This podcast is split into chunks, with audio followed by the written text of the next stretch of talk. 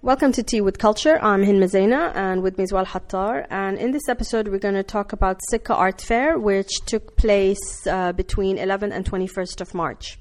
This was the seventh edition of the Sikka Art Fair, and um, the format of it is that there's an open call for submission for artists to submit um, ideas, whether you know there could be single artists or collectives or just uh, other projects. And um, the call for submission kind of happens towards the end of the previous year, and and then the selection I think happens early on in the year, but and, and things start setting up in um, in March.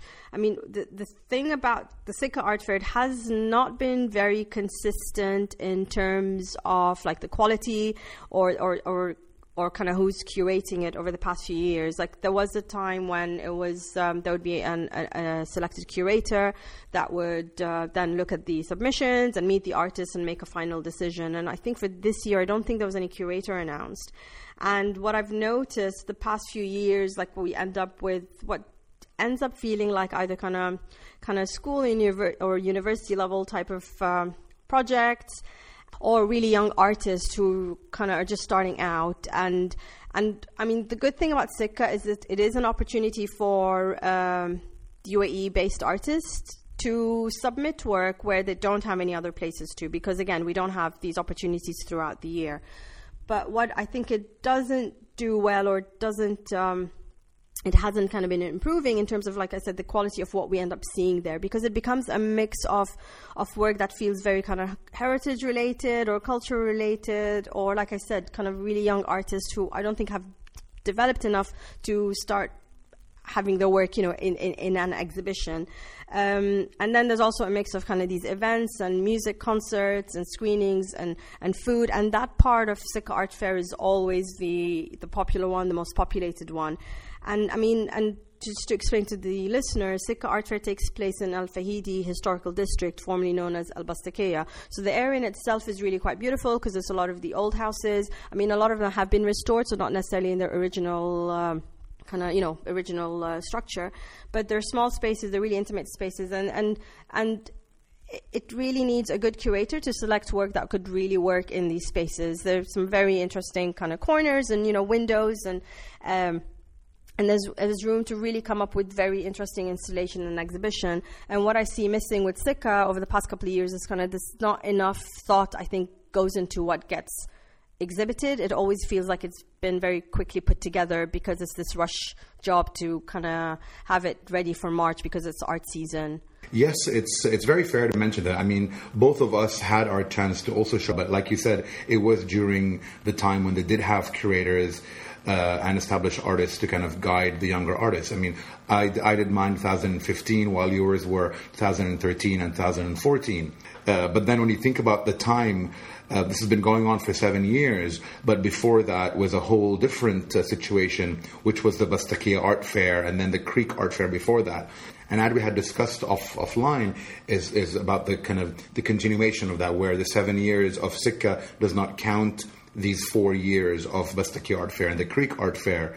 Um, and just to inform the listeners, uh, at least during the Bastaki Art Fair, um, it was a a show of kind of smaller, younger artists, more of it was, it was like an affordable art fair in comparison to the uh, quote unquote bigger art fair of Art Dubai at that time, which was quite interesting. They did have um, as well a, few commission projects, uh, but it wasn't as music and foodie as as as it is right now, which is which is what it's becoming to. It's becoming more of a of an event organization, quote unquote, happening than it is of of, of, of an art fair or at least of a of a res- residency type work. And even I think our um, Art Dubai residents used to be there, and I'm not sure if they had it in this year.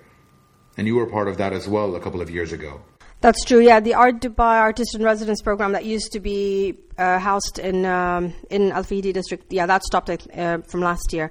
But yeah, I mean, going back to the days of Creek Art Fair and Bastakia Art Fair, and, and that was something that was launched uh, by Mona Hauser from XVA Gallery, which is in Al Fahidi uh, district, and she's kind of the one that started the whole thing. And at the time, I think we all it was, uh, I think, um, a, a, community effort because everyone was rooting for it. Because we all looked at it like it was almost like the fringe um, fair compared to Art Dubai because it was happening at the same time.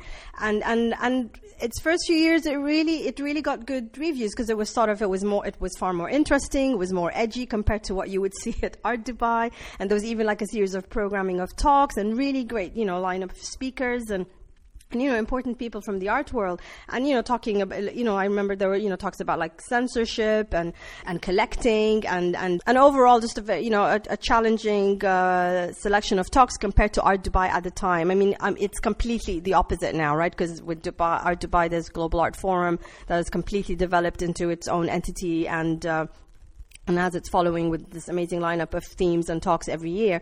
And, and it's the complete opposite now um, at Sikka Art Fair, which does not count these four editions of the Creek Art Fair and Bastaki Art, Art Fair as part of the story because from 2011 onwards, uh, Dubai Culture took over and called it Sikka Art Fair. And it was a completely different direction compared to when Mona was running it. Yeah, and it, it's it's, uh, it's, it's it's ironic that you think it's a shame that Dubai culture is kind of what it, what it did to it, and and I know that Dubai culture themselves do kind of lend it out or rent it out for event companies to, to develop it for them. So I'm not sure how much they're involved themselves, more so now that there aren't even any creators involved. But Mona Hauser, um, who is the, the, the, owner and director of, of XVA Gallery, is one of the uh, older um, and contemporary galleries that we've had in the UAE, and unfortunately, they keep it, keeps getting kind of lost in, in, in, the remade history of all that's happening right now in, in Dubai. And and she always had a, a look and, and, and a really supporting.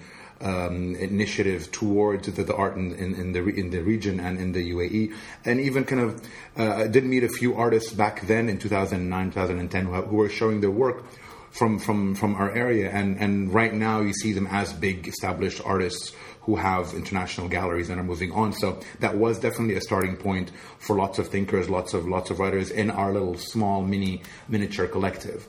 Uh, but now, like you said, it's just getting more and more into the um, instabatable situation of uh, funky music, funky food, fusiony stuff, which is all good, but not necessarily the art fair or art residential interaction that we uh, were used to and or hoping for in the future.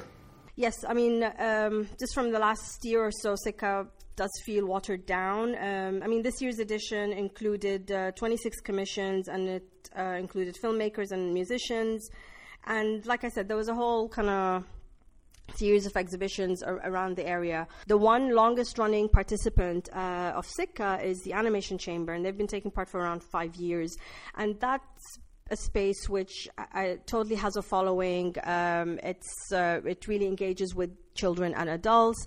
It creates these amazing um, installations and it runs workshops and it's run by Lena Yunus. Uh, and and so that's kind of been I think the one consistently good project and space that I see at Sikka. And, and we always, uh, like, we're always happy to read when Animation Chamber is included in the listing.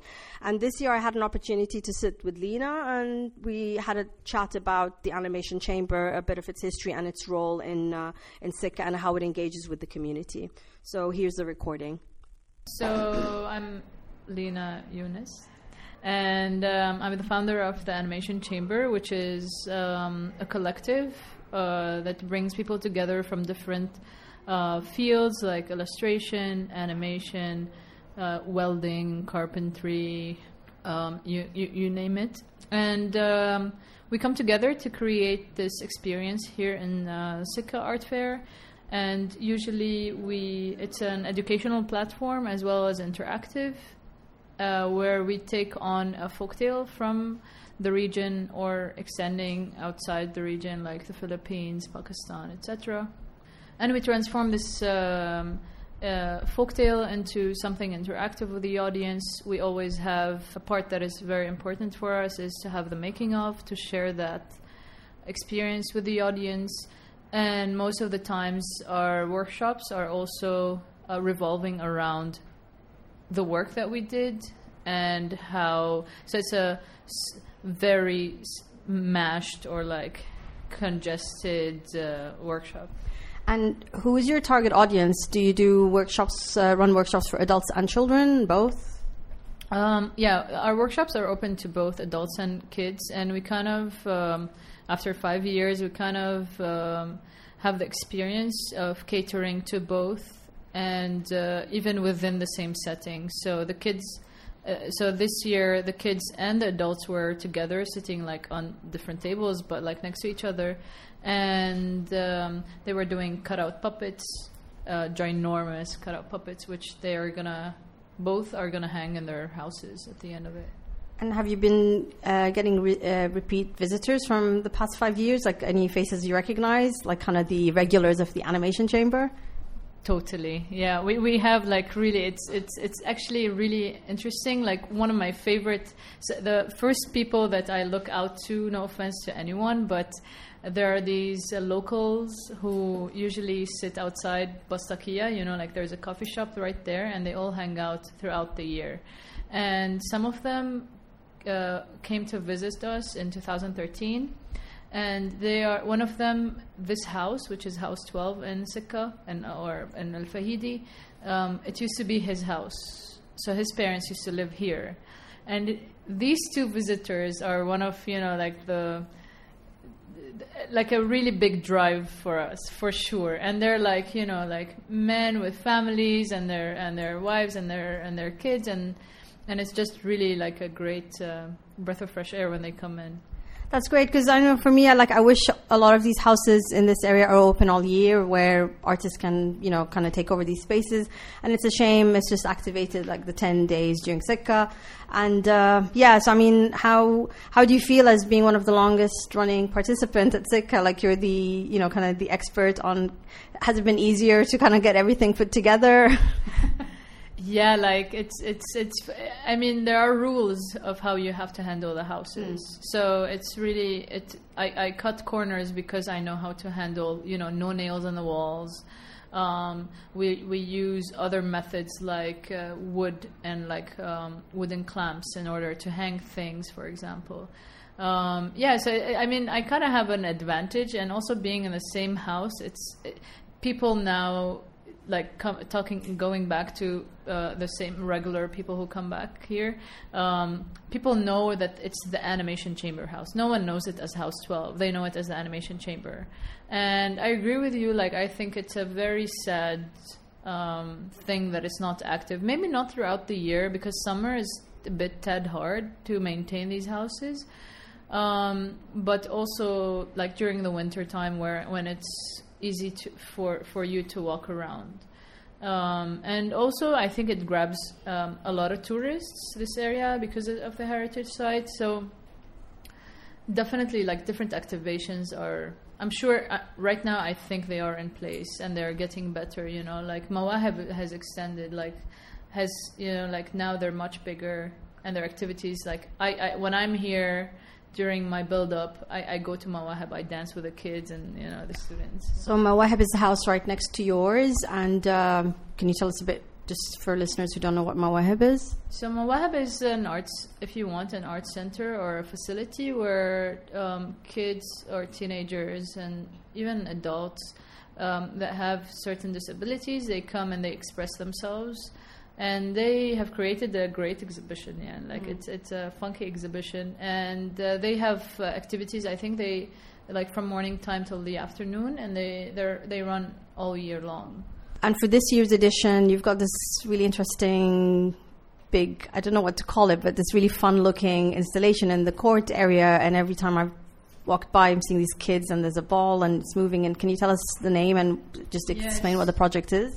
So this is like a large scale marble run, and um, I used um, for to build it. I used wood, and also the the balls are wooden. This is why like there's a really nice sound when you're walking around it. So to emphasize the movement and the height, um, and it's um, kind of started from yeah maybe it's the kid in me who wants to play all the time. And it's called uh, journey to infinity. And it's because like it's really continuous. And uh, the track takes like two trajectories and uh, trajectories. And then it, but it continues all over and over again, and it's kind of an abstraction of Pakistani folk tales this time.